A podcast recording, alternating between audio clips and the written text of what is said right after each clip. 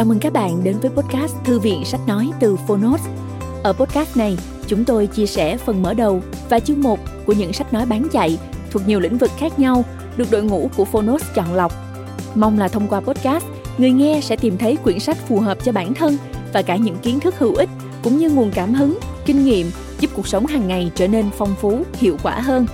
Podcast Thư viện Sách Nói được phát sóng đều đặn vào thứ ba, thứ năm và thứ bảy hàng tuần. Mời các bạn cùng đón nghe. Và nếu yêu thích nội dung này, hãy tải ứng dụng âm thanh số và sách nói có bản quyền Phonos để nghe trọn vẹn cuốn sách. Ngoài ra, Phonos còn sở hữu hàng ngàn nội dung số hấp dẫn khác như tóm tắt sách, ebook, thiền, truyện ngủ, nhạc chủ đề vân vân. Hẹn gặp lại các bạn tại ứng dụng sách nói có bản quyền Phonos nhé. Còn bây giờ, hãy cùng lắng nghe cuốn sách của ngày hôm nay.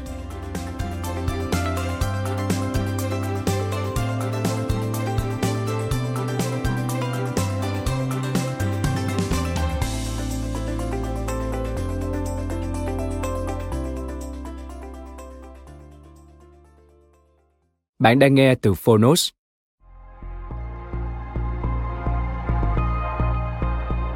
Siêu dự báo Những phương pháp dự đoán trên tầm chuyên gia Tác giả Philip E. Titlock và Dan Gardner Người dịch Lê Thiện Trí, Độc quyền tại Phonos Phiên bản sách nói được chuyển thể từ sách in theo hợp tác bản quyền giữa Phonos với công ty cổ phần sách Alpha.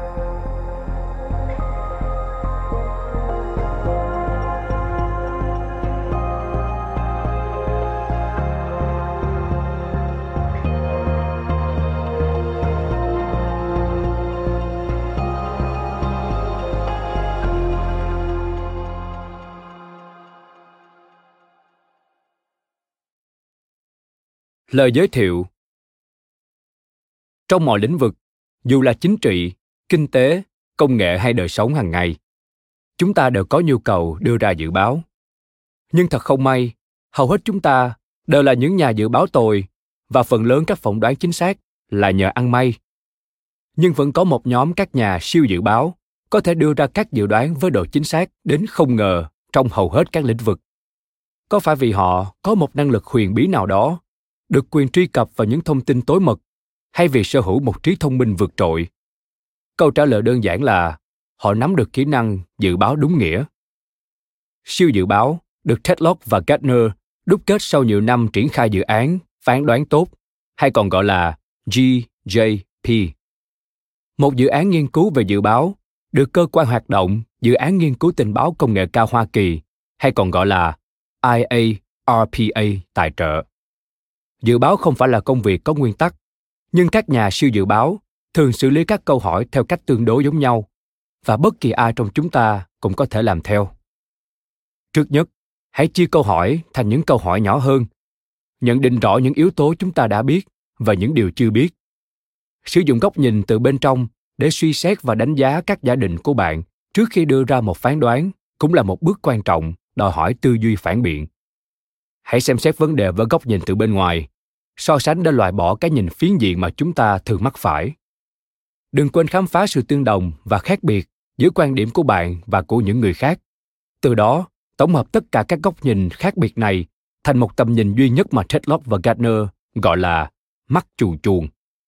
Điều mấu chốt là phải trình bày phán đoán của bạn bằng những con số xác suất chính xác đến từng đơn vị, thay vì dùng những từ chung chung như có thể, nhiều khả năng gần như chắc chắn. Vân vân. Đưa ra được con số là bước quan trọng, nhưng mới chỉ là khởi đầu của quá trình dự báo. Bạn cần phải liên tục cập nhật thông tin mới và đánh giá mức độ ảnh hưởng của chúng tới phán đoán ban đầu. Các nhà siêu dự báo đánh giá rất cao kỹ năng này và lao động chăm chỉ để mà dũa nó sắc bén hơn. Dự báo không đơn giản như việc bạn mua sổ số và chờ trúng số. Đó là một quá trình suy nghĩ, thu thập thông tin liên tục cập nhật quan điểm và học hỏi từ sai lầm. Còn nhiều tuyệt chiêu nhỏ nhưng có vỏ khác cũng được bật mí trong cuốn sách. Bạn chỉ việc bắt đầu hành trình mà thôi. Trân trọng giới thiệu cùng bạn đọc. Hà Nội, tháng 3 năm 2018. Công ty cổ phần sách Alpha. Chương 1. Kẻ hoài nghi lạc quan.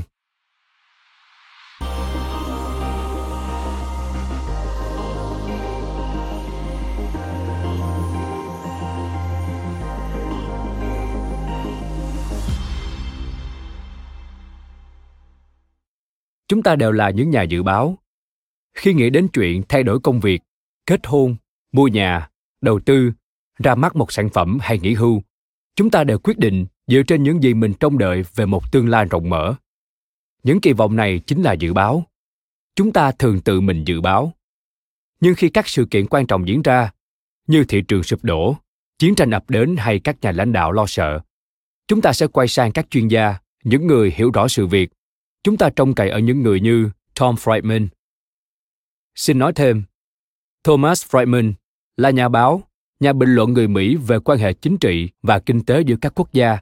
Ông phụ trách một chuyên mục đăng hai lần một tuần trên tờ new york times.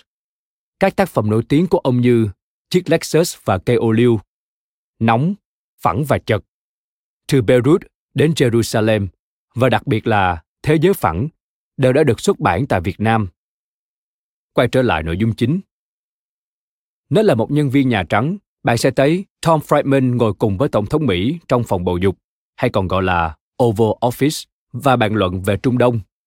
Nếu là một CEO thuộc nhóm Fortune 500, bạn sẽ bắt gặp ông tại Davos, trò chuyện với các tỷ phú quỹ phòng hộ và hoàng thân Ả Rập Saudi trong quán bar. Và nếu không quen đến Nhà Trắng hay những khách sạn Thụy Sĩ hào nhoáng, bạn có thể đọc các bài viết trên tờ New York Times hay các cuốn sách ăn khách của ông để biết chuyện gì đang diễn ra, vì sao chúng lại xảy ra và chuyện gì sắp đến. Hàng triệu người khác cũng làm như thế. Bill Flack cũng dự báo về các sự kiện toàn cầu như tom friedman, nhưng người ta lại đòi hỏi sự sáng suốt ở ông ít hơn rất nhiều. Bill đã làm việc cho bộ nông nghiệp hoa kỳ tại bang arizona trong nhiều năm. Một công việc nửa tay chân nửa bàn giấy, nhưng nay ông đã chuyển đến sống tại kearney, bang nebraska. Bill là người cornhusker bản địa ông lớn lên ở madison nebraska một thị trấn nông trại nơi cha mẹ ông sở hữu và xuất bản Madison Star Mail, một tờ báo với rất nhiều tin tức về các sự kiện thể thao địa phương và các hội chợ trong hạt. Ông cũng là một học sinh giỏi thời trung học và tốt nghiệp bằng cử nhân khoa học tại Đại học Nebraska. Từ đây, ông đã theo học Đại học Arizona. Ông nhắm đến bằng tiến sĩ toán học, nhưng rồi nhận ra mục tiêu này vượt quá khả năng của mình. Ông thừa nhận, tôi đã nhúng mũi vào những mặt mình còn hạn chế và thôi học. Tuy nhiên, Quãng thời gian này đã không bị bỏ phí. Các lớp nghiên cứu chim chóc đã biến Bill thành một người quan sát chim đầy đam mê. Và do Arizona là một nơi tuyệt vời để nhìn ngắm chim chóc, nên ông đã nhận công việc khảo sát thực tế cho các nhà khoa học. Sau đó, đến công tác tại Bộ Nông nghiệp, rồi lưu lại đó một thời gian. Bill hiện 55 tuổi và đã nghỉ hưu. Mặc dù ông vẫn nói rằng mình sẽ cân nhắc nếu ai đó đề nghị với ông một công việc. Vì thế trong thời gian rảnh rỗi, ông đã dành chút thời giờ cho công việc dự báo. Bill đã giải đáp được sắp xỉ 300 câu hỏi, kiểu như liệu nước Nga có chính thức kết nạp thêm vùng tự trị Ukraine trong 3 tháng tới hay không? Và có quốc gia nào rút khỏi khu vực châu Âu trong năm tới hay không? Đó là những câu hỏi quan trọng và chúng rất khó trả lời. Các tập đoàn, ngân hàng, tòa đại sứ và những cơ quan tình báo luôn phải cố gắng hết sức để giải đáp những câu hỏi này. Liệu Triều Tiên có cho nổ một thiết bị hạt nhân trước cuối năm nay hay không? Sẽ có thêm bao nhiêu nước báo cáo về các ca lây nhiễm virus Ebola trong 8 tháng tới. Liệu Ấn Độ hoặc Brazil có trở thành thành viên thường trực của Hội đồng Bảo an Liên Hợp Quốc trong hai năm tới? Một số câu hỏi hoàn toàn mờ mịt, ít nhất là với hầu hết chúng ta. Liệu NATO có mời các quốc gia mới tham gia vào kế hoạch hành động thành viên, hay còn gọi là MAP, Membership Action Plan, trong 9 tháng tiếp theo? Liệu chính phủ khu vực Kurdistan có tổ chức trưng cầu dân ý và độc lập quốc gia trong năm nay nếu một công ty viễn thông ngoài Trung Quốc giành được hợp đồng cung cấp dịch vụ Internet tại khu vực mậu dịch tự do Thượng Hải trong hai năm tới, thì liệu người dân Trung Quốc có truy cập được vào Twitter hoặc Facebook hay không? Khi lần đầu trông thấy một trong những câu hỏi trên, có lẽ Bill chẳng có manh mối nào để trả lời nó. Ông có thể nghĩ khu mậu dịch tự do Thượng Hải là nơi quỷ quái nào. Nhưng ông đã tự nghiên cứu. Ông tập hợp các sự việc, cân nhắc những lập luận bất đồng và chốt lại một câu trả lời. Không ai dựa trên những dự báo của Bill Flack để ra quyết định cả. Và cũng không ai đề nghị Bill chia sẻ những suy nghĩ của ông với đài CNN. Ông cũng chưa từng được mời đến Davos để ngồi cùng ban hội thảo với Tom Friedman. Thật không may, vì Bill Flack là một nhà dự báo xuất chúng. Chúng tôi biết rõ điều đó vì nhiều nhà quan sát khoa học độc lập đã cập nhật, ghi chép và đánh giá độ chính xác trong từng dự đoán của Bill. Thành tích của ông vô cùng xuất sắc. Nhưng Bill không đơn độc. Có hàng nghìn người khác cũng đang trả lời những câu hỏi tương tự tất cả đều tự nguyện. Hầu hết trong số họ không tài giỏi như Bill, nhưng vẫn có khoảng 2% sánh ngang với ông. Họ là những kỹ sư, luật sư, họa sĩ và nhà khoa học, là những cư dân tại phố Go và phố Chính, là các giáo sư và sinh viên. Chúng ta sẽ gặp gỡ rất nhiều người như họ, những nhà toán học, nhà làm phim và cả những người nghỉ hưu sẵn sàng chia sẻ năng lực không được tận dụng của mình. Tôi gọi họ là những nhà siêu dự báo vì họ chính là người như vậy. Các bằng chứng đáng tin cậy đã chứng tỏ điều đó. Mục tiêu của tôi trong cuốn sách này là giải thích vì sao họ lại tài giỏi đến vậy và người khác có thể học hỏi từ những việc họ làm như thế nào. Những nhà siêu dự báo ít danh tiếng của chúng ta sánh vai với những người nổi tiếng tài trí như Tom Friedman ra sao là một câu hỏi hấp dẫn, nhưng không thể trả lời vì độ chính xác trong dự báo của Friedman chưa bao giờ được kiểm chứng gắt gao. Hiển nhiên, những người ủng hộ và phê phán Friedman sẽ có ý kiến thế này, thế khác. Ông ấy đã đúng về mùa xuân Ả Rập. Ông ta đã sai về cuộc xâm chiếm Iraq năm 2003. Hay ông ấy đã liệu được trước sự bành trướng của NATO? Nhưng chẳng có sự thật rõ ràng nào về thành tích của Tom Friedman mà chỉ có những ý kiến không hồi kết. Ý kiến rồi lại ý kiến, và mọi việc đâu lại vào đấy. Mỗi ngày, tin tức truyền thông lại đưa tin về những dự báo mà không hề tường thuật hay thậm chí không hỏi xem những nhà dự báo tài giỏi công bố chúng thực sự là ai. Mỗi ngày, các tập đoàn và chính phủ lại trả tiền cho những dự báo có thể đúng, có thể vô giá trị hoặc ở đâu đó lưng chừng. Và mỗi ngày, tất cả chúng ta, từ những nhà lãnh đạo quốc gia, giám đốc tập đoàn, nhà đầu tư cho đến cử tri, lại đưa ra các quyết định tối quan trọng dựa trên những dự báo không rõ chất lượng. Các giám đốc điều hành đội bóng chày không dám rời mắt khỏi sổ xét để thuê về một cầu thủ mà không tham vấn số liệu thống kê thành tích của anh ta ngay đến người hâm mộ cũng mong muốn nhìn thấy dữ liệu thống kê về cầu thủ trên bảng điểm hay màn hình TV. Thế nhưng, khi các nhà dự báo đến giúp chúng ta ra những quyết định quan trọng hơn một trận đấu bóng chày nhiều lần, thì chúng ta lại đành lòng phớt lờ họ. Xin nói thêm, mùa xuân Ả Rập hay còn gọi là Arab Spring là làn sóng cách mạng với các cuộc nổi dậy, diễu hành và biểu tình phản đối chưa có tiền lệ tại các quốc gia Ả Rập, bắt đầu từ ngày 18 tháng 12 năm 2010 và vẫn đang diễn ra. Nguyên nhân bao gồm các cáo buộc chính phủ tham nhũng, vi phạm nhân quyền và tình trạng đói nghèo cùng cực. Các cuộc biểu tình diễn ra với hình thức đình công, biểu tình và cả bạo động, trong đó tại Tunisia và Ai Cập đã trở thành các cuộc cách mạng. Tính đến nay, phong trào đã dẫn tới cuộc lật đổ chính quyền ở ba nước là Ai Cập, Tunisia và Libya. Quay trở lại nội dung chính. Vì lẽ đó, việc trông cậy vào những dự báo của Bill Flack có vẻ khá hợp lý. Thực ra, Việc trông cậy vào dự báo của những người đọc cuốn sách này cũng có vẻ hợp lý, vì hóa ra dự báo không phải là một kiểu năng lực bẩm sinh, đó là một kỹ năng có thể trau dồi và cuốn sách này sẽ cho thấy cách thức trau dồi nó ra sao. Dự báo của Tinh Tinh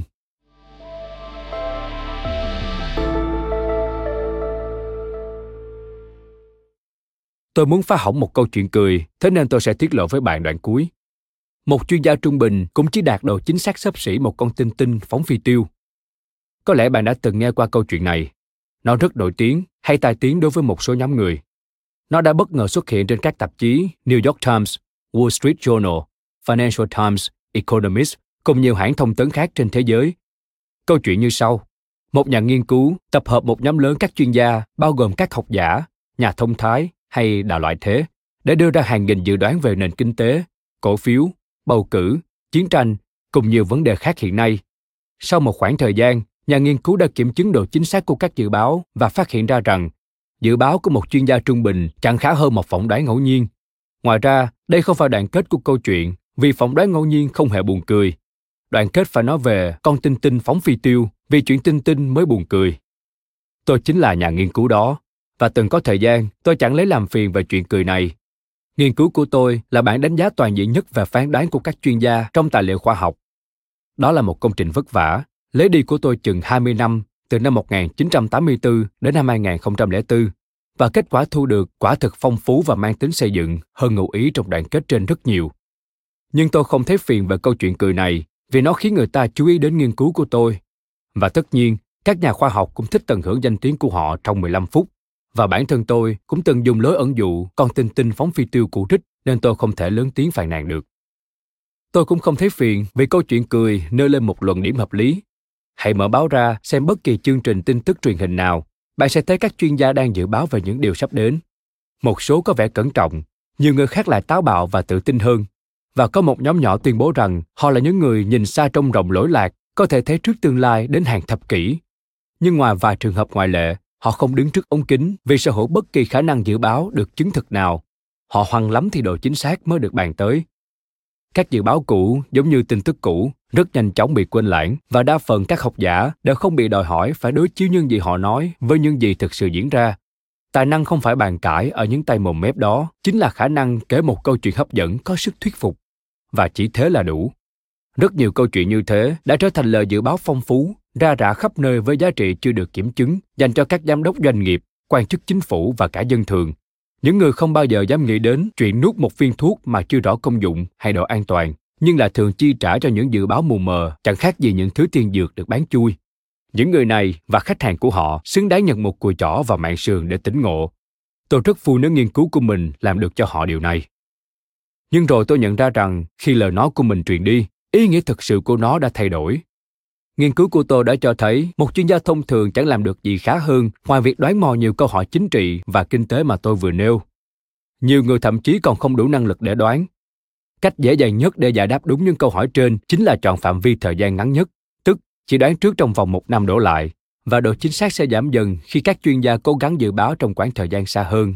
Chẳng hạn, dự báo trước từ 3 đến 5 năm chỉ cho kết quả ngang với một con tinh tinh phóng phi tiêu. Đó là một phát hiện quan trọng nó mách bảo chúng ta về điều gì đó hạn chế chuyên môn trong một thế giới phức tạp và cả những hạn chế trong các kết quả mà những nhà siêu dự báo có thể đạt được. Song, giống như trò chơi điện thoại của trẻ con, khi ta thì thầm một cụm từ vào tai một đứa trẻ và bảo nó lặp lại với đứa khác, rồi một đứa khác nữa, thì đến cuối cùng mọi người sẽ sửng sốt vì nhận ra cụm từ đó đã đổi khác đến thế nào vì thông điệp thực sự đã bị xuyên tạc qua những lần lặp lại không ngừng. Còn những khía cạnh tinh tế thì hoàn toàn biến mất. Thông điệp của tôi sẽ trở thành mọi dự báo của các chuyên gia đều vô ích một thông điệp vô nghĩa. Một số biên thể khác của nó thậm chí còn thô thiển hơn. Chẳng hạn như các chuyên gia chẳng hiểu biết gì hơn bề tinh tinh nghiên cứu của tôi đã trở thành nguồn tham khảo bổ sung cho những ai theo thuyết hư vô tin rằng tương lai vốn dĩ không thể dự đoán được và cả những ai theo chủ nghĩa dân túy bất khả tri luôn khăng khăng ghép đôi từ chuyên gia với cái gọi là thế nên tôi đã phát chán câu chuyện cười này rồi Nghiên cứu của tôi không hề ủng hộ những kết luận cực đoan kể trên và tôi cũng không cảm thấy nó có gì tương đồng với chúng. Ngày nay, điều này lại càng đúng hơn. Có vô số lý do để khoanh vùng các vị thế hợp lý đứng giữa phe thực tẩy và phe binh vực cho các chuyên gia, cũng như cho các dự báo của họ. Một mặt, phe lật tẩy có quan điểm riêng, có những kẻ mờ ám đang trao dạy những kiến thức đáng ngờ trên thị trường dự báo. Có những hạn chế về tầm nhìn xa mà có lẽ không thể khắc phục được. Khao khát vươn đến tương lai của chúng ta bao giờ cũng vượt quá tầm hiểu biết. Tuy nhiên phe lật tẩy đã đi quá xa khi bác bỏ mọi dự báo và gọi chúng là trò ngốc. Tôi vẫn tin chúng ta có thể nhìn được vào tương lai chỉ ít là trong một số hoàn cảnh và ở chừng mực nào đó. Và tôi tin rằng sẽ có ai đó đủ thông thái cởi mở và kiên trì để trau dồi được những kỹ năng cần thiết. Và hãy gọi tôi là kẻ hoài nghi lạc quan. Kẻ hoài nghi.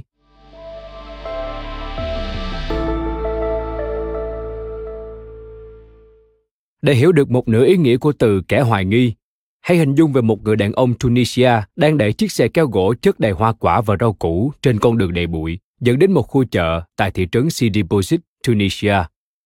Cha người đàn ông này đã mất khi anh ta được 3 tuổi. Anh ta phụ giúp gia đình bằng cách mượn tiền để chất hàng đầy xe, với hy vọng sẽ bán hết những món trồng được để lấy tiền trả nợ và dư lại một ít. Ngày nào cũng như ngày nào, nhưng rồi một buổi sáng nọ, cảnh sát ập đến và bảo rằng họ sẽ lấy những chiếc cân của anh vì anh vừa vi phạm quy định nào đó. Anh biết đó là lời dối trá. Họ chỉ đang vòi tiền anh, nhưng anh không có tiền. Viên cảnh sát tác anh và nhục mạ người cha đã mất của anh. Sau đó, họ tịch thu chiếc cân và xe kéo. Người đàn ông đến tòa thị chính để phản ánh sự việc.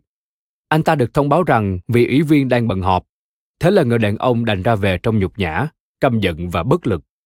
Anh bèn trở lại với một thùng xăng. Anh tự tưới xăng lên mình, châm lửa và bốc cháy ngay bên ngoài tòa thị chính. Chỉ có đoàn kết của câu chuyện này là bất thường. Có vô vàn những người bán rong nghèo khổ trên đường phố Tunisia và các nước Ả Rập. Nạn tham nhũng lan tràn trong giới cảnh sát và những trận nhục hình như người đàn ông này phải chịu chỉ là chuyện thường ngày. Chúng chẳng khiến ai bận tâm, ngoại trừ giới cảnh sát và những nạn nhân của họ. Nhưng vụ nhục hình đặc biệt này xảy ra ngày 17 tháng 12 năm 2010 đã khiến Mohamed Bouaziz, 26 tuổi, châm lửa tự thiêu. Và hành động tự vẫn của Bouaziz đã khuấy động làn sóng phản đối. cảnh sát đã đáp trả với sự tàn bạo thường thấy và hành động phản đối lại càng lan rộng. Với hy vọng xoa dịu quần chúng, Tổng thống Zine El Abidine Ben Ali, nhà độc tài tại Tunisia, đã quyết định đến thăm Bouazi trong bệnh viện. Ngày 4 tháng 1 năm 2011, Bouazi qua đời. Tình trạng náo động càng dâng cao. Đến ngày 14 tháng 1, Ben Ali đã bỏ trốn và chấp nhận sống lưu vong nhàn hạ tại Ả Rập Saudi, kết thúc chế độ đạo tặc suốt 23 năm của hắn. Cả thế giới Ả Rập đã theo dõi và sửng sốt. Sau đó, những cuộc chống đối tiếp tục đổ ra tại Ai Cập, Libya, Syria, Jordan, Kuwait và Bahrain. Sau ba thập kỷ nắm quyền, nhà độc tài Ai Cập Hosni Mubarak đã bị trục xuất khỏi văn phòng tổng thống. Tại nhiều nơi khác, chống đối leo thang thành nổi loạn và nổi loạn trở thành nội chiến. Đây chính là mùa xuân Ả Rập. Và nó đã khởi đầu từ một người đàn ông nghèo khổ không khác gì những người khác bị cảnh sát quấy rối như nhiều người phải chịu từ trước đến nay mà dường như không có tác động âm ỉ nào. Có một điều chúng ta cần nhìn lại và kể một đường dẫn xuyên suốt câu chuyện như tôi đã làm ở đây để kết nối Mohamed Bouazi với toàn bộ sự kiện cuốn theo hành động chống đối đơn độc của anh. Như ba học giả ưu tú khác, Tom Friedman có khả năng dựng lại những câu chuyện kiểu này, đặc biệt đối với bối cảnh Trung Đông nơi ông hiểu rất rõ nhờ đó làm nên tên tuổi của ông trong giới báo chí. Một phóng viên tờ New York Times tại Liban. Nhưng nếu có mặt tại hiện trường buổi sáng chết chóc hôm ấy, thì liệu Tom Friedman có thể nhìn vào tương lai và đoán trước được vụ tự sát, tình trạng náo động, cuộc lật đổ tình bạo chúa Tunisia và tất cả những diễn biến kéo theo hay không? Tất nhiên là không. Có thể, với vốn hiểu biết của Friedman về khu vực này, ông sẽ suy luận rằng tình trạng đói nghèo và thất nghiệp sẽ ở mức cao, số lượng người trẻ mất hy vọng sẽ gia tăng, tham nhũng sẽ hoành hành tình trạng suy thoái sẽ không có hồi kết và Tunisia cùng các quốc gia Ả Rập khác sẽ trở thành những thùng thuốc súng chờ nổ. Nhưng một năm trước đó, đã có một nhà quan sát đưa kết luận chính xác như vậy, và năm trước đó cũng thế. Thật vậy, bạn có thể bình luận như thế về Tunisia, Ai Cập và một số quốc gia khác trong hàng thập kỷ. Chúng là những thùng thuốc súng không bao giờ nổ, cho đến ngày 17 tháng 10 năm 2010, khi cảnh sát đẩy một người đàn ông đến đường cùng. Năm 1972, nhà khí tượng học người Mỹ Edward Lawrence đã viết một chuyên luận với nhan đề hấp dẫn. Khả năng dự báo liệu một chú bướm đập cánh ở Brazil có thể gây ra hiện tượng lốc xoáy ở Texas hay không? Một thập kỷ trước đó, Lawrence đã tình cờ khám phá ra rằng những biến thiên cực nhỏ trong dữ liệu nhập vào các trình mô phỏng dấu hiệu thời tiết trên máy tính, như thay thế số 0,506127 bằng 0,506, có thể dẫn đến những dự báo khác biệt đáng kể trong dài hạn Kiến thức này đã truyền cảm hứng cho thuyết hỗn mang. Trong các hệ phi tuyến tính như bầu khí quyển, những thay đổi dù rất nhỏ trong điều kiện ban đầu có thể nhân lên với tỷ lệ cực lớn. Thế nên về nguyên tắc, một con bướm đơn độc ở Brazil có thể đập cánh và tạo nên lốc xoáy tại Texas, mặc dù những con bướm Brazil khác có thể đập cánh điên cuồng cả đời mà chẳng tạo ra được luồng gió đáng kể nào cách đó vài dặm. Lẽ tất nhiên, Lawrence không có ý nói rằng con bướm tạo ra lốc xoáy như cái cách tôi dùng búa đập vỡ ly rượu. Ông muốn nói rằng nếu chính con bướm đó không đập cánh vào chính thời điểm đó, thì mạng lưới các tác động và phản ứng phức tạp, không lường nổi trong khí quyển sẽ diễn ra theo cách khác. Và lốc xoáy có thể sẽ không bao giờ hình thành, cũng như mùa xuân Ả Rập có thể sẽ không bao giờ diễn ra. chí ít không phải vào thời điểm đó, Nơi cảnh sát cứ để yên cho Mohamed Bouazi bán hoa quả và rau củ vào một buổi sáng năm 2010. Edward Lawrence đã thay đổi quan điểm khoa học rằng có những hạn chế không thể loại bỏ trong khả năng dự đoán, và đây là một vấn đề nặng tính triết lý trong nhiều thế kỷ, các nhà khoa học luôn cho rằng vốn hiểu biết tăng thêm chắc hẳn phải dẫn đến khả năng dự báo cao hơn, vì thực tế cũng như một chiếc đồng hồ, tuy cực kỳ lớn và phức tạp nhưng vẫn là một chiếc đồng hồ, và các nhà khoa học càng hiểu hơn về cấu trúc bên trong của nó, cách các bánh răng khớp vào nhau, hàm trọng lực và đàn hồi, thì họ sẽ càng nắm rõ hơn hoạt động của nó qua các phương trình xác định và dễ dự đoán nó sẽ làm gì. Năm 1814, nhà toán học và khí tượng học người Pháp Pierre Simon Laplace đã kéo mơ ước này đến tột cùng của logic. Chúng ta có thể xem trạng thái hiện tại của vũ trụ là hệ quả từ quá khứ và là nguyên nhân của tương lai. Và một thời điểm nhất định, một đấng trí tuệ sẽ biết rõ mọi lực làm giới tự nhiên chuyển động, cũng như mọi vị trí của mọi vật thể cấu thành giới tự nhiên. Nếu đấng trí tuệ này đủ to lớn để đưa tất cả dữ liệu trên vào phân tích, nó sẽ khái quát lại thành một công thức duy nhất dành cho sự vận động của các thực thể lớn nhất trong vũ trụ, cũng như những nguyên tử nhỏ nhất Chẳng có gì còn phải ngờ vực trước đấng trí tuệ này. Tương lai và quá khứ cũng chỉ như hiện tại dưới mắt của nó. Laplace gọi thực thể tưởng tượng này của ông là quỷ dữ. Theo Laplace, nếu nó biết mọi thứ về hiện tại thì nó cũng có thể dự đoán mọi thứ về tương lai. Nó hẳn là một đấng toàn tri. Nhưng lorenz đã trút cả cơn mưa lạnh vào giấc mơ đó. Nếu chiếc đồng hồ là vật tượng trưng hoàn hảo cho khả năng dự báo của Laplace, thì đối lập với nó chính là đám mây lorenz Kiến thức khoa học thời trung học cho chúng ta biết rằng các đám mây hình thành khi hơi nước ngưng tụ quanh những phân tử bụi.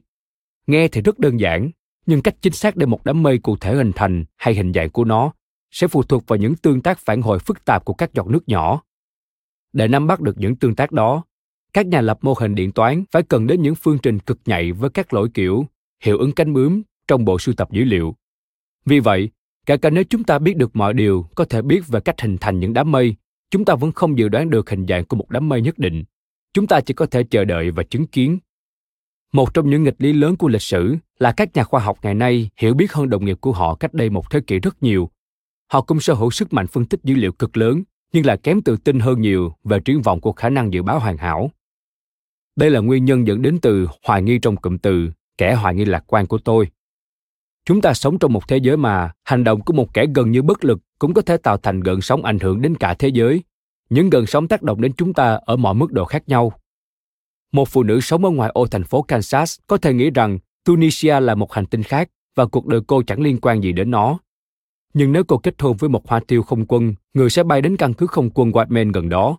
Cô sẽ ngạc nhiên khi biết rằng những động thái ở Tunisia sẽ dẫn đến phản kháng rồi bạo loạn, khiến quyền lực của một kẻ độc tài bị lung lay rồi dẫn đến phản kháng tại Libya, nội chiến, rồi khiến NATO phải can thiệp vào năm 2012 và cuối cùng khiến cho chồng cô phải bay tránh đạn phòng không trên vùng trời Tripoli thuộc miền Tây Bắc Libya. Đó là một sự liên đới dễ truy nguyên.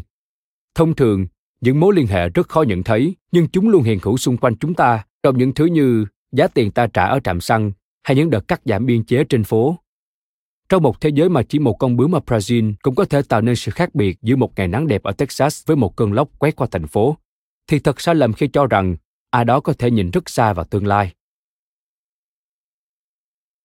Kẻ lạc quan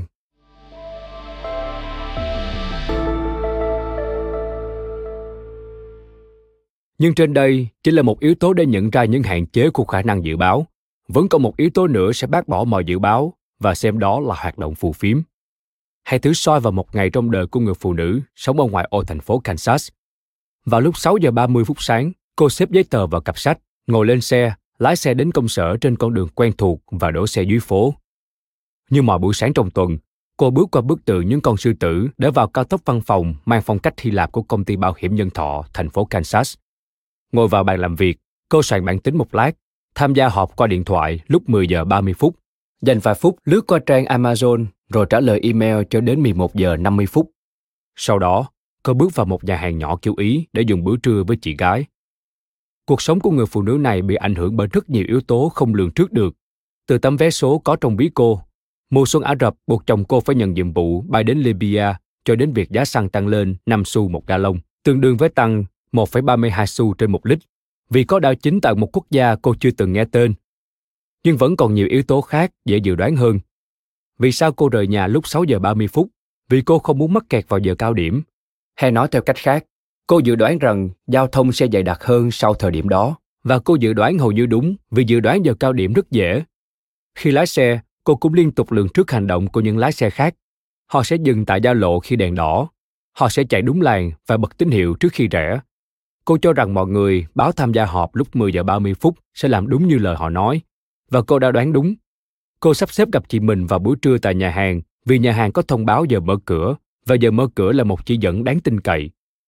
Chúng ta đưa ra những dự đoán nhỏ nhặt trên như một thói quen, còn những người khác cũng đều đặn đưa ra những dự đoán định hình nên cuộc sống của chúng ta. Khi người phụ nữ bật máy tính, cô đã tăng lượng điện tiêu thụ tại thành phố Kansas lên một chút, giống như mọi nhân viên khác vào sáng hôm đó. Cùng với nhau, họ đã tạo thành một làn sóng nhu cầu như họ vẫn làm vào mỗi buổi sáng trong tuần vào đúng giờ đó. Nhưng điều đó không thành vấn đề, vì những nhà sản xuất điện đã lường trước các làn sóng này và điều chỉnh lượng phát điện cho tương ứng. Khi người phụ nữ truy cập Amazon, trang web sẽ đề xuất phát những sản phẩm nhất định mà có lẽ cô sẽ thích. Một cách dự báo từ những lần mua hàng hay lướt web trước của cô, cũng như của hàng triệu người khác. Chúng ta liên tục bắt cặp những hoạt động dự báo như thế trên Internet. Google cá nhân hóa kết quả tìm kiếm bằng cách xếp những kết quả mà họ nghĩ bạn quan tâm nhất lên đầu, nhưng họ xử lý mượt đến nỗi chúng ta hiếm khi nhận ra và cả môi trường làm việc của người phụ nữ đó cũng thế. Công ty bảo hiểm nhân thọ thành phố Kansas đang tiến hành dự báo tỷ lệ tàn tật và tử vong và họ làm rất tốt. điều đó không có nghĩa rằng họ biết chính xác khi nào tôi qua đời nhưng họ sẽ có một gợi ý hay rằng một người ở độ tuổi và có lý lịch giống như tôi bao gồm giới tính thu nhập và lối sống sẽ có thể sống lâu đến đâu. Công ty này được thành lập vào năm 1895. Nếu các chuyên gia bảo hiểm của họ không phải là những người dự báo giỏi, thì họ đã phá sản từ lâu rồi. Như vậy, hiện thực của chúng ta đều có thể được dự báo giống như trên hoặc hơn thế. Tôi vừa tra Google về thời điểm mặt trời mọc và lặn ở thành phố Kansas, Missouri vào ngày mai và tra rõ đến từng phút. Những dự báo này đều đáng tin cậy, dù chúng dành cho ngày mai, ngày kia hoặc 50 năm tới. Dự báo cho thủy triều, nhật thực và các tuần trăng cũng thế. Tất cả đều dự đoán được nhờ các quy luật chuẩn như đồng hồ, với độ chính xác đủ để thỏa mãn quái kiệt dự báo của Laplace. Tất nhiên, mỗi nhóm khả năng dự báo trên đã có thể bất ngờ bị xuyên thủng. Một nhà hàng vận hành tốt rất có thể luôn mở cửa vào giờ mà họ thông báo, nhưng vì một số lý do mà có thể đóng cửa, như người quản lý ngủ muộn, hỏa hoạn, phá sản, bệnh dịch, chiến tranh hạt nhân hay một thí nghiệm vật lý tình cờ tạo ra lỗ đen nuốt chửng cả Thái Dương hệ. Mọi dự đoán khác đều vậy. Ngay đến những dự báo mặt trời lặn và mọc trong suốt 50 năm cũng có thể sai. Nếu trong 50 năm đó có một thiên thạch khổng lồ đâm vào trái đất và hất văng nó khỏi quỹ đạo quanh mặt trời, cuộc sống này chẳng có điều gì chắc chắn, ngay cả cái chết và thuế. Nếu ta đặt ra một khả năng sẽ có những phát minh công nghệ giúp ta tải những nội dung trong não bộ lên một mạng lưới điện toán đám mây hay khả năng xuất hiện một xã hội tương lai thịnh vượng và có tinh thần cộng đồng đến mức một tiểu bang cũng có thể nhận trợ cấp từ việc quyên góp từ thiện. Vậy hiện thực giống với đồng hồ hay giống đám mây? Tương lai có thể dự đoán được không? Đây là những sự lưỡng phân sai lầm, cũng là điều đầu tiên trong rất nhiều trường hợp mà chúng ta bắt gặp. Chúng ta sống trong thế giới của những đám mây và đồng hồ, cùng vô vàng những kiểu ẩn dụ khác, dự báo được và không dự báo được, cùng tồn tại một cách nhập nhằng và phức tạp trong những hệ thống đang cài tạo nên thực thể, xã hội của chúng ta và cả vũ trụ. Khả năng dự báo được của một điều gì đó sẽ phụ thuộc vào việc chúng ta cố gắng dự báo thứ gì trong một tương lai xa đến đâu và trong hoàn cảnh nào. Hãy xem xét lĩnh vực của Edward Lorenz. Trong phần lớn điều kiện, các dự báo thời tiết thường khá đáng tin cậy. Chỉ nhìn trước vài ngày nhưng ngày càng kém chính xác khi khoảng thời gian tăng lên 3, 4 hoặc 5 ngày. Nếu xa hơn một tuần, thà chúng ta tham vấn một con tinh tinh phóng phi tiêu còn hơn. Như vậy, chúng ta không thể kết luận thời tiết có dự báo được hay không, mà chỉ kết luận ta có thể dự báo thời tiết ở một chừng mực nào đó với những điều kiện gì và thật cẩn trọng nếu cố dự đoán chính xác hơn thế. Đơn cử một thứ có vẻ đơn giản như mối quan hệ giữa thời gian và khả năng dự báo. Nhìn chung, quả đúng là càng cố gắng nhìn xa hơn vào tương lai, chúng ta càng khó thấy hơn. Tuy nhiên, có thể vẫn có những ngoại lệ kéo dài đối với quy luật này. Việc dự đoán sự tiếp diễn kéo dài của một thị trường chứng khoán tăng giá có thể đảm bảo sinh lợi trong nhiều năm, cho đến khi nó bất ngờ khiến bạn thân bại danh liệt. Và việc dự đoán rằng khủng long sẽ tiếp tục ngự trên đỉnh của chuỗi thức ăn có thể là một ván cược tốt trong 10 triệu năm cho đến khi một tiểu hành tinh gây nên cơn đại hồng thủy, từ đó mở ra những ngách sinh thái cho một loài thú có vú nhỏ, để rồi chúng tiến hóa, trở thành một giống loài đang cố gắng dự báo tương lai. Ngoài các định luật vật lý, không hề có một hằng số chung nào cả, thế nên phân biệt giữa cái dự báo được và cái không dự báo được là rất khó khăn. Chẳng có cách nào làm được điều đó. Các nhà khí tượng học hiểu rõ điều này hơn ai hết. Họ đưa ra rất nhiều dự báo và thường xuyên kiểm tra độ chính xác của mình. Đó là lý do tại sao chúng ta biết rằng những dự báo cho một, hai ngày thường khá chính xác, còn cho 8 ngày thì không. Với những phân tích trên, các nhà khí tượng học có thể trau dồi vốn hiểu biết của họ về cách vận hành của thời tiết và điều chỉnh những mô hình. Rồi họ thử lại một lần nữa, dự báo, đo lường và điều chỉnh, rồi lặp lại. Đó là một quá trình cải tiến tiếp diễn không ngừng, nó lý giải vì sao các dự báo thời tiết ngày càng chuẩn xác hơn. Tuy nhiên, vẫn có những hạn chế đối với sự cải tiến đó. Vì thời tiết là ví dụ minh họa điển hình cho sự khó lường, người dự báo càng cố nhìn xa hơn thì càng có nhiều cơ hội để sự hỗn loạn táp vào cánh bướm và thổi bay những kỳ vọng. Những bước nhảy vọt lớn trong năng lực điện toán cùng sự rèn luyện không ngừng các mô hình dự báo có thể đẩy những hạn chế này ra xa hơn. Nhưng những bước tiến đó sẽ ngày càng trở nên khó khăn hơn và kết quả sẽ trượt dần về không. Dự báo sẽ chính xác đến đâu, chẳng ai trả lời được nhưng biết được những hạn chế ngay lúc này đã là một thành công. Trong những nỗ lực nhiều rủi ro hơn, các nhà dự báo đang phải mò mẫm trong bóng tối. Họ chẳng hề biết các dự báo của mình đúng đắn ra sao trong ngắn, trung và dài hạn, cũng như chẳng biết chúng sẽ dần chuẩn xác hơn như thế nào. Cùng lắm, họ chỉ có những linh cảm mơ hồ. Đó là vì quy chế dự báo, đo lường, điều chỉnh chỉ có hiệu lực trong những ranh giới mong manh của lĩnh vực dự báo công nghệ cao, như công việc của nhà kinh tế học vĩ mô tại những ngân hàng trung ương của các chuyên gia tài chính, marketing tại những công ty lớn hay của các nhà phân tích khảo sát ý kiến như Nate Silver. Thông thường, họ sẽ chỉ đưa ra dự báo rồi thôi. Họ hiếm khi xác định độ chính xác từ thực tế và chuyện này hầu như không bao giờ xảy ra khi kết quả có thể chỉ cần vừa đủ khắc khe và quy củ. Lý do ư? Hầu như đó là vấn đề từ phía cầu. Những người mua hoạt động dự báo, như chính phủ, doanh nghiệp và công chúng, không đòi hỏi bằng chứng về độ chính xác. Thế nên, chẳng có thước đo nào cả và đồng nghĩa chẳng có sự điều chỉnh nào cả. Hãy hình dung về một thế giới mà ai cũng thích chạy, nhưng họ chẳng hề biết một người bình thường chạy nhanh ra sao hay người giỏi nhất chạy nhanh thế nào. Vì các vận động viên chẳng bao giờ nhất trí với những nguyên tắc nền tảng cơ bản, như chạy đúng làn, chỉ bắt đầu chạy khi có tiếng súng hiệu lệnh, dừng lại sau một khoảng cách nhất định và cũng không có ủy viên hay người tính giờ độc lập nào tính kết quả. Và trong thế giới đó, thời gian chạy sẽ có khả năng được cải thiện nhiều đến đâu? Không đáng kể. Và liệu những người chạy nhanh nhất có thể đạt đến tốc độ mà con người thực sự có thể đạt được không? Một lần nữa, có lẽ là không. Bill Gates viết, Tôi đã sửng sốt khi biết rằng số đo lường có vai trò quan trọng thế nào trong việc cải thiện thể trạng của con người. Bạn có thể đạt được sự tiến bộ phi thường nếu đặt ra mục tiêu rõ ràng và tìm ra một thước đo để hướng sự tiến bộ theo mục tiêu đó. Đây dường như là điều cơ bản, nhưng thật ngạc nhiên khi chúng ta thường không chịu thực hiện theo hay khó làm đúng theo nó. Ông đã đúng khi nói về những điều cần làm để thúc đẩy sự tiến bộ, và thật đáng ngạc nhiên khi người ta hiếm khi chịu làm những điều đó trong lĩnh vực dự báo. Ngay đến bước đơn giản đầu tiên, đặt ra một mục tiêu rõ ràng, họ cũng không chịu thực hiện. Bạn có thể cho rằng mục đích của dự báo là nhìn trước tương lai một cách chính xác, nhưng mục tiêu thường không phải thế, hay chỉ ít, đó không phải là mục tiêu duy nhất. Đôi khi, dự báo đồng nghĩa với giải trí. Hãy nghĩ đến Jim Cramer của đài CNBC với kiểu cường điệu Puya của ông, hay John McLaughlin, người dẫn chương trình The McLaughlin Group khi ông rống lên với các thành viên hội thẩm để hối thúc họ dự đoán về khả năng xảy ra một sự việc. Trên thang điểm từ 0 đến 10, trong đó không đại diện cho không có khả năng nào, còn 10 đại diện cho sự siêu chắc chắn.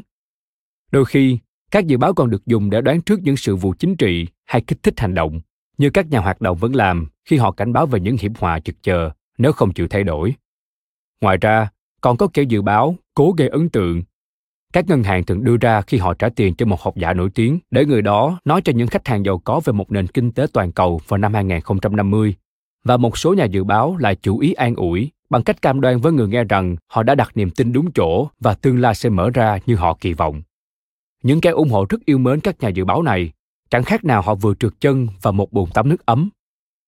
Mọi người ít khi chịu thừa nhận những mục tiêu lộn xộn này, đến mức chúng khiến họ khó bắt đầu hướng đến sự đo lường và tiến bộ quả là một tình cảnh rối ren và dường như chẳng thể tốt lên được tuy nhiên sự trì trệ này là là nguyên nhân chính khiến tôi trở thành một kẻ hoài nghi lạc quan chúng ta biết rằng trong rất nhiều vấn đề mà mọi người muốn dự đoán, chính trị, kinh tế, tài chính, kinh doanh, công nghệ, đời sống hàng ngày, khả năng dự báo vẫn tồn tại ở một chừng mực và điều kiện nào đó. Đối với các nhà khoa học, không biết là điều khiến họ thích thú. Đó là cơ hội để họ khám phá, họ càng không biết nhiều bao nhiêu, cơ hội đó càng lớn bấy nhiêu.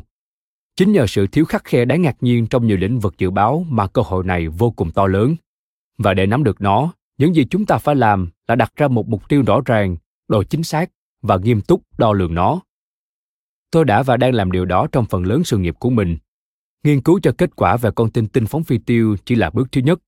Bước thứ hai bắt đầu từ mùa hè năm 2011 khi đối tác nghiên cứu và cũng là bạn đời của tôi, Barbara Mellers, cùng tôi triển khai dự án phán đoán tốt, tên tiếng Anh là Good Judgment Project, gọi tắt là GJP, và mời những người tình nguyện đăng ký tham gia dự báo tương lai. Bill Flack đã hồi đáp, và trong năm đầu tiên đã có khoảng 2.000 người trả lời, tiếp nối với hàng nghìn người nữa trong 4 năm tiếp theo.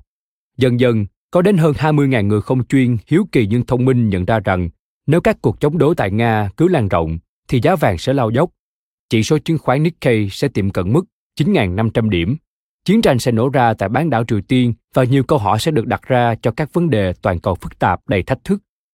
Bằng cách thay đổi các điều kiện thử nghiệm, chúng tôi có thể đoán được yếu tố nào sẽ cải thiện khả năng thấy trước, ở mức độ nào, trong khung thời gian nào, và các dự báo sẽ trở nên đúng đắn ra sao nếu sắp xếp từng phương pháp hiệu quả nhất với nhau. Khi và rõ như thế, mọi chuyện nghe chừng khá đơn giản. Nhưng không, đó là một chương trình đòi hỏi nhiều nỗ lực, tập trung nhiều nhân tài và công sức từ một đội ngũ đa ngành xuất thân từ Đại học California, Berkeley và Đại học Pennsylvania. Xin nói thêm, Nikkei, chỉ số chứng khoán niêm yết tại thị trường Tokyo, Nhật Bản. quay trở lại nội dung chính. Tuy lớn như vậy, nhưng GJP chỉ là một phần của nỗ lực nghiên cứu còn lớn hơn thế do cơ quan hoạt động dự án nghiên cứu tình báo công nghệ cao, tên tiếng Anh là Intelligence Advanced Research Projects Activity, viết tắt là IARPA tài trợ. Đừng để cái tên bình thường đó đánh lừa.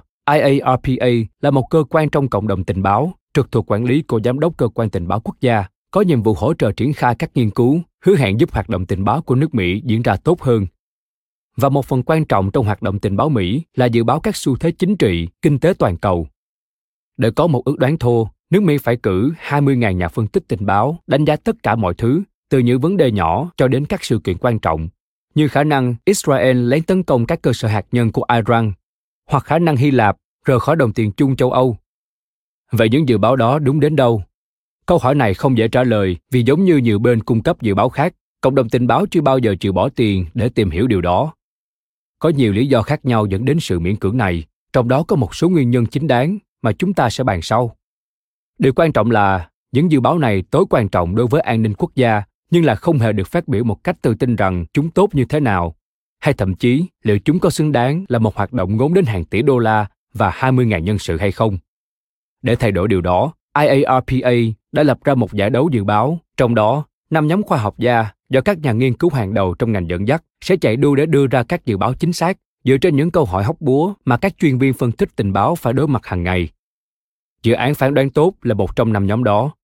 Mỗi nhóm phải thực hiện hiệu quả dự án nghiên cứu của họ, được tự do áp dụng bất kỳ phương pháp nào mà họ cho rằng hữu ích, nhưng phải nộp các dự báo mỗi ngày vào lúc 9 giờ sáng, theo giờ chuẩn miền Đông, tức EST, từ tháng 9 năm 2011 đến tháng 6 năm 2015. Bằng cách yêu cầu các nhóm dự báo cùng những vấn đề trong cùng khoảng thời gian, giải đấu đã tạo nên một sân chơi cân sức và tạo ra rất nhiều dữ liệu cho thấy phương pháp nào hiệu quả, hiệu quả đến đâu và hiệu quả khi nào. Sau 4 năm, IARPA đã tăng lên gần 500 câu hỏi về các vấn đề trên thế giới. Những khung thời gian khi đó ngắn hơn nghiên cứu ban đầu của tôi, với đa số dự báo trải dài từ hơn một tháng đến dưới một năm. Tổng cộng, chúng tôi đã tập hợp hơn một triệu phán đoán cá nhân về tương lai. Trong năm thứ nhất, tức năm 1, GJP đã đánh bại nhóm đối chứng chính thức với tỷ lệ 60%. Sang năm 2, chúng tôi đánh bại nhóm đối chứng với tỷ lệ 78%. GJP cũng đánh bại những đối thủ đến từ viện đại học, bao gồm Đại học Michigan và MIT, với khoảng cách lớn từ 30% đến 70%, và thậm chí còn vượt qua các chuyên viên phân tích tình báo chuyên nghiệp, vốn có quyền truy cập vào dữ liệu mật. Sau 2 năm, GJP đã làm tốt hơn các đối thủ hạng lâm rất nhiều, đến mức IARPA quyết định loại các nhóm còn lại. Tôi sẽ đi sâu vào chi tiết sau, nhưng hãy lưu ý hai kết luận chính từ nghiên cứu này. Thứ nhất, khả năng thấy trước là có thật. Một số người như Bill Flack thực sự sở hữu khả năng đó. Không phải là những quân sư hay nhà tiên tri có sức mạnh thấu suốt hàng thập kỷ tương lai, nhưng họ có một kỹ năng đúng nghĩa và có thể đo lường được để phán đoán những sự kiện rủi ro có khả năng xảy ra trong 3 tháng, 6 tháng, một năm hay một năm rưỡi tới. Kết luận tiếp theo là về điều đã giúp những nhà suy dự báo làm tốt đến thế. Vấn đề không phải họ là ai, mà họ đã làm gì. Thế trước không phải là một quyền năng bí ẩn được ban tặng khi vừa ra đời. Đó là sản phẩm của những lối suy nghĩ, thu thập thông tin và cập nhật quan điểm nhất định. Bất kỳ ai thông minh, sáng suốt và quyết tâm đều có thể học hỏi và trau dồi những thói quen tư duy đó và cũng không quá khó khăn để bắt đầu. Một kết quả đặc biệt khiến tôi ngạc nhiên chính là hiệu ứng của phần chỉ dẫn bao trùm một số khái niệm cơ bản mà chúng ta sẽ khám phá trong cuốn sách này, cũng như được tóm tắt trong phần phụ lục về 10 điều răng. Bạn chỉ mất 60 phút để đọc, nhưng nó đã giúp tăng độ chính xác của các dự báo lên sấp xỉ 10% trong suốt một năm diễn ra giải đấu. Phải, 10% nghe có vẻ khiêm tốn, nhưng họ đã đạt được điều đó mà gần như không mất chi phí nào. Và đừng bao giờ quên rằng, ngay đến những cải tiến nhỏ trong khả năng thế trước cũng sẽ duy trì theo thời gian và tích lũy dần lên. Tôi đã nói điều đó với Aaron Brown, một tác giả, một lão tướng trên phố Wall và giám đốc quản lý rủi ro tại AQR Capital Management, một quỹ phòng hộ với tổng tài sản hơn 100 tỷ đô la. Ông nói, thật khó nhận thấy vì nó không mấy ấn tượng. Nhưng nếu được duy trì thì đây sẽ là sự khác biệt giữa một kẻ liên tục chiến thắng có thể tự mưu sinh với một kẻ lúc nào cũng khánh kiệt. Tay bà poker đẳng cấp thế giới mà chúng ta sắp gặp gỡ vô cùng tán đồng điều này. Theo cô, Điểm khác biệt giữa chuyên gia và kẻ nghiệp dư chính là chuyên gia luôn biết sự khác biệt giữa một ván cược 60-40 với ván cược 40-60. Nhưng nếu ta có thể cải thiện khả năng thế trước chỉ bằng cách đo lường và nếu thành quả từ khả năng thế trước được cải thiện đó khá đáng kể, thì vì sao ta không đo lường những hoạt động thực tiễn chuẩn? Đáp án cho câu hỏi đó thuộc về một luận đề tâm lý, vốn thuyết phục chúng ta tin rằng mình biết những điều bản thân thực sự không biết. Chẳng hạn như liệu Tom Friedman có phải là một nhà dự báo chính xác hay không? Tôi sẽ khám phá luận đề tâm lý này trong chương 2. Suốt nhiều thế kỷ, điều này đã kìm hãm sự tiến bộ trong y học. Khi các y bác sĩ cuối cùng cũng chấp nhận rằng các thử nghiệm và quan niệm của họ không phải là phương tiện đáng tin cậy để xác định một liệu pháp có hiệu quả hay không họ đã chuyển sang kiểm chứng bằng khoa học. Và kể từ đó y học đã có những bước tiến như vũ bảo. Dự báo cũng cần một cuộc cách mạng như thế. Nhưng điều đó không đơn giản chương 3 sẽ đánh giá những gì ta phải làm để kiểm chứng công tác dự báo khắc khe như với các liệu pháp y học hiện đại. Đó sẽ là một thách thức lớn hơn vẻ bề ngoài. Cuối thập niên 1980, tôi đã luận ra một phương pháp và tiến hành thử nghiệm lớn nhất thời đó về độ chính xác của dự báo từ chuyên gia chính trị. Một kết quả được công bố nhiều năm sau chính là đoạn kết của câu chuyện cười trong phần trên và đến nay vẫn khiến tôi lúng túng. Những khám phá còn lại từ nghiên cứu này lại hầu như không nhận được sự chú ý, dù nó quan trọng hơn rất nhiều. Có một nhóm chuyên gia sở hữu khả năng thế trước khá khiêm tốn nhưng đúng nghĩa Vậy điều gì đã làm nên sự khác biệt giữa các chuyên gia có khả năng thấy trước với những kẻ vô vọng chỉ đáng xếp ngang hàng với con tinh tinh phóng phi tiêu? Không phải là năng lực huyền bí nào đó hay quyền truy cập vào những thông tin mà người khác không được phép, cũng không phải là tập hợp những quan điểm nhất định nào. Thực ra trên nhiều phương diện khác nhau, vấn đề không phải là họ nghĩ gì mà là họ suy nghĩ như thế nào. Một phần cảm hứng được truyền từ khám phá trên, IARPA đã lập ra một giải đấu dự báo chưa từng có. Chương 4 sẽ kể về câu chuyện này cùng những tiết lộ của các nhà siêu dự báo. Vì sao họ giỏi đến thế? Câu hỏi này sẽ xuyên suốt từ chương 5 đến chương 9. Khi gặp họ, bạn sẽ không khỏi sửng sốt trước sự thông minh của họ đến mức ngờ rằng chính trí tuệ là điểm tạo nên sự khác biệt. Nhưng không phải vậy, họ còn cực kỳ giỏi toán. Giống như Bill Flack, nhiều người đều có bằng cấp cao về toán học và khoa học.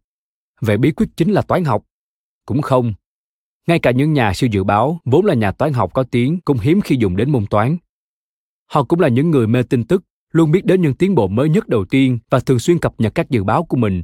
Nên bạn có thể muốn quy thành công của họ cho việc dành hàng giờ cho những chuyện đó. Nhưng rất tiếc, bạn lại sai rồi. Siêu dự báo không cần đến trình độ trí tuệ, toán học hay kiến thức thời sự dù là ở mức thấp nhất. Nhưng bất kỳ ai chịu tìm đọc những cuốn sách nghiên cứu tâm lý học nghiêm túc đều có thể hội tụ đủ các điều kiện tiên quyết đó. Vậy điều gì sẽ nâng tầm dự báo thành siêu dự báo? đối với những chuyên gia có khả năng thấy trước đúng nghĩa trong nghiên cứu ban đầu của tôi, điều quan trọng nhất chính là nhà dự báo suy nghĩ như thế nào. Tôi sẽ mô tả chi tiết, nhưng nói chung, siêu dự báo đòi hỏi một lối tư duy cởi mở, cẩn trọng, hiếu kỳ và trên hết, từ phản biện. Nó cũng đòi hỏi sự tập trung. Lối tư duy mang lại những phán đoán siêu phàm này không tự dưng mà có chỉ có những ai quyết đoán mới có thể thể hiện điều đó một cách hợp lý và nhất quán đây cũng là lý do những phân tích của chúng tôi phát hiện thấy sự cam kết từ cải thiện chính là chỉ dấu rõ nhất cho thành công. Trong các chương cuối, tôi sẽ giải quyết sự đối lập bề ngoài giữa nhu cầu có phán đoán tốt với khả năng lãnh đạo hiệu quả. Chia sẻ điều tôi nghĩ là hai thách thức lớn nhất đối với nghiên cứu của tôi và kết lại với một sự cân nhắc về những gì diễn ra tiếp theo. Âu cũng hợp lý đối với một cuốn sách về dự báo. Một dự báo về dự báo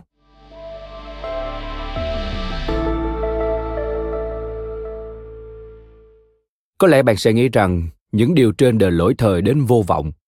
Xét cho cùng, chúng ta đang sống trong một kỷ nguyên của những chiếc máy tính quyền năng đáng kinh ngạc, những thuật toán không thể linh hội và của dữ liệu lớn. Về cốt lõi, thứ dự báo mà tôi nghiên cứu bao hàm một phán xét chủ quan. Nó là suy nghĩ và quyết định của con người, không hơn. Phải chăng thời kỳ của những phỏng đoán tùy tiện đang đi đến hồi kết? Năm 1954, Paul Mann một nhà tâm lý học xuất chúng đã viết một cuốn sách nhỏ nhưng gây xôn xao lớn. Nó tổng kết 12 nghiên cứu cho thấy các chuyên gia danh tiếng hay dự báo những kết quả, dù là dự báo liệu một sinh viên có thành công ở đại học hay một kẻ được phóng thích có phải quay lại nhà tù hay không, không chính xác bằng những thuật toán đơn giản tạo thành các chỉ số khách quan như điểm kiểm tra năng lực hay hồ sơ tiền án tiền sự.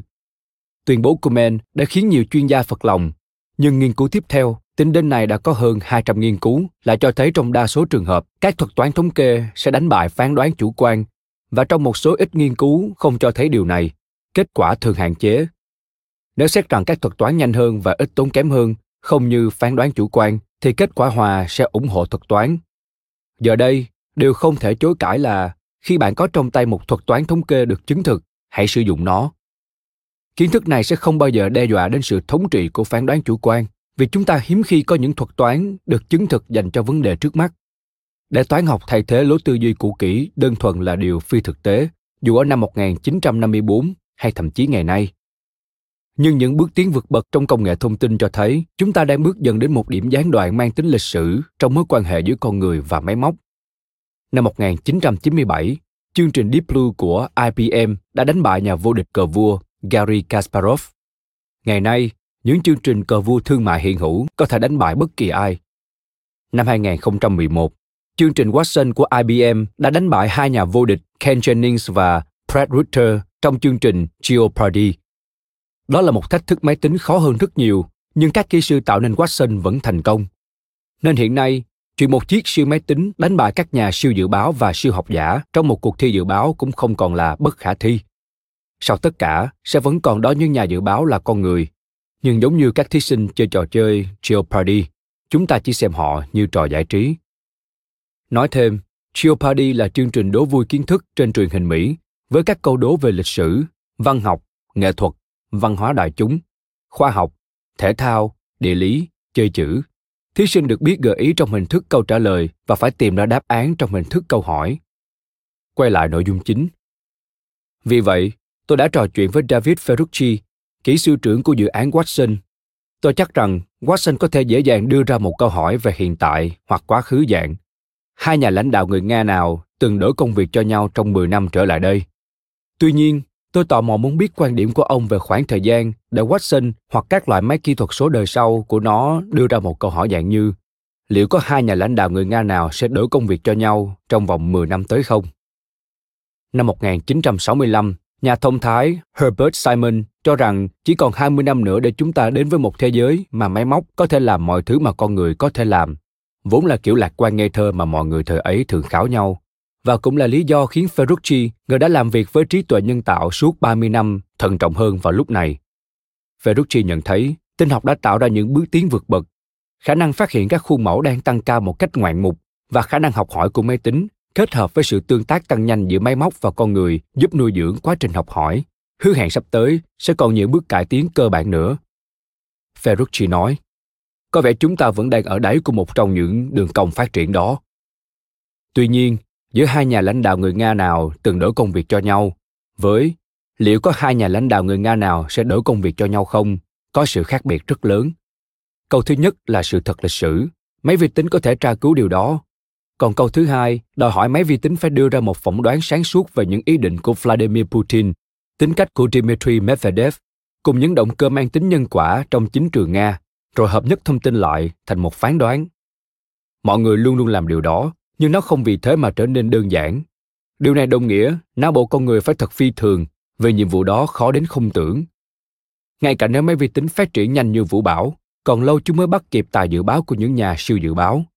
Và Ferrucci cũng không chắc liệu chúng ta có quan sát con người qua lớp kính tại trung tâm Smithsonian với tấm biển đề phán đoán chủ quan hay không. Nói thêm, Smithsonian, trung tâm nghiên cứu khoa học của Mỹ và cũng là cụm bảo tàng lớn nhất thế giới có trụ sở tại Washington DC. Quay lại nội dung chính. Máy móc có thể bắt chước con người tốt hơn và do đó cũng dự đoán hành vi của con người tốt hơn. Nhưng theo Ferrucci, có một sự khác biệt giữa bắt chước với phản ánh ý nghĩa và khởi tạo ý nghĩa. Đó là nơi mà phán đoán của con người sẽ luôn chiếm giữ. Cũng giống như những lĩnh vực khác, trong dự báo, chúng ta sẽ tiếp tục chứng kiến cảnh phán đoán của con người bị thay thế trong sự khiếp đảm của những lao động cổ cùng trắng nhưng chúng ta cũng sẽ chứng kiến ngày càng nhiều xu hướng tổng hợp điển hình như cờ vua phong cách tự do trong đó con người và máy vi tính cùng thi đấu như một đội con người nhờ cậy đến sức mạnh không thể chối cãi của máy móc nhưng thỉnh thoảng vẫn đóng vai trò quan trọng hơn máy móc kết quả là một sự kết hợp như thế, đôi khi sẽ đánh bại cả con người lẫn máy móc để tái cấu trúc sự lưỡng phân giữa con người với máy móc, những sự kết hợp như giữa Gary Kasparov và Deep Blue có thể chứng minh chúng mạnh mẽ hơn các phương thức chuẩn con người hoặc thuần máy móc. Điều Ferrucci nhận thấy đang trở nên lỗi thời chính là mô hình tham vấn khiến cho nhiều màn tranh biện chính sách thành ra quá non nớt. Tôi sẽ đáp trả thuật luận chiến Paul Krugman của anh bằng thuật phản luận chiến Neo Ferguson của tôi và bác bỏ bài viết Tom Friedman của anh bằng bài blog press defense của tôi. Ferrucci đã nhìn thấy ánh sáng cuối đường hầm tăm tối. Tôi nghĩ mọi thứ sẽ ngày càng lạ lùng hơn. Với những người hay nghe theo lời khuyên của các chuyên gia, vốn am hiểu chỉ nhờ phán đoán chủ quan của họ. Suy nghĩ của con người bị giới hạn bởi những rào cản tâm lý, một sự thật chỉ mới được thừa nhận rộng rãi trong một đến hai thập niên trở lại đây. Vì vậy, điều tôi mong muốn là các chuyên gia con người hãy sát cánh với máy vi tính để vượt qua những giới hạn và định kiến nhận thức của con người. Nếu Ferrucci đúng, tôi ngờ rằng thế, thì trong tương lai, chúng ta sẽ cần kết hợp dự báo dựa trên máy tính với phán đoán chủ quan. Thế nên, đã đến lúc ta cần nghiêm túc với cả hai phương diện này. Cảm ơn các bạn đã lắng nghe podcast Thư viện Sách Nói. Podcast này được sản xuất bởi Phonos, ứng dụng sách nói có bản quyền và âm thanh số dành cho người Việt. Hẹn gặp lại ở những tập tiếp theo.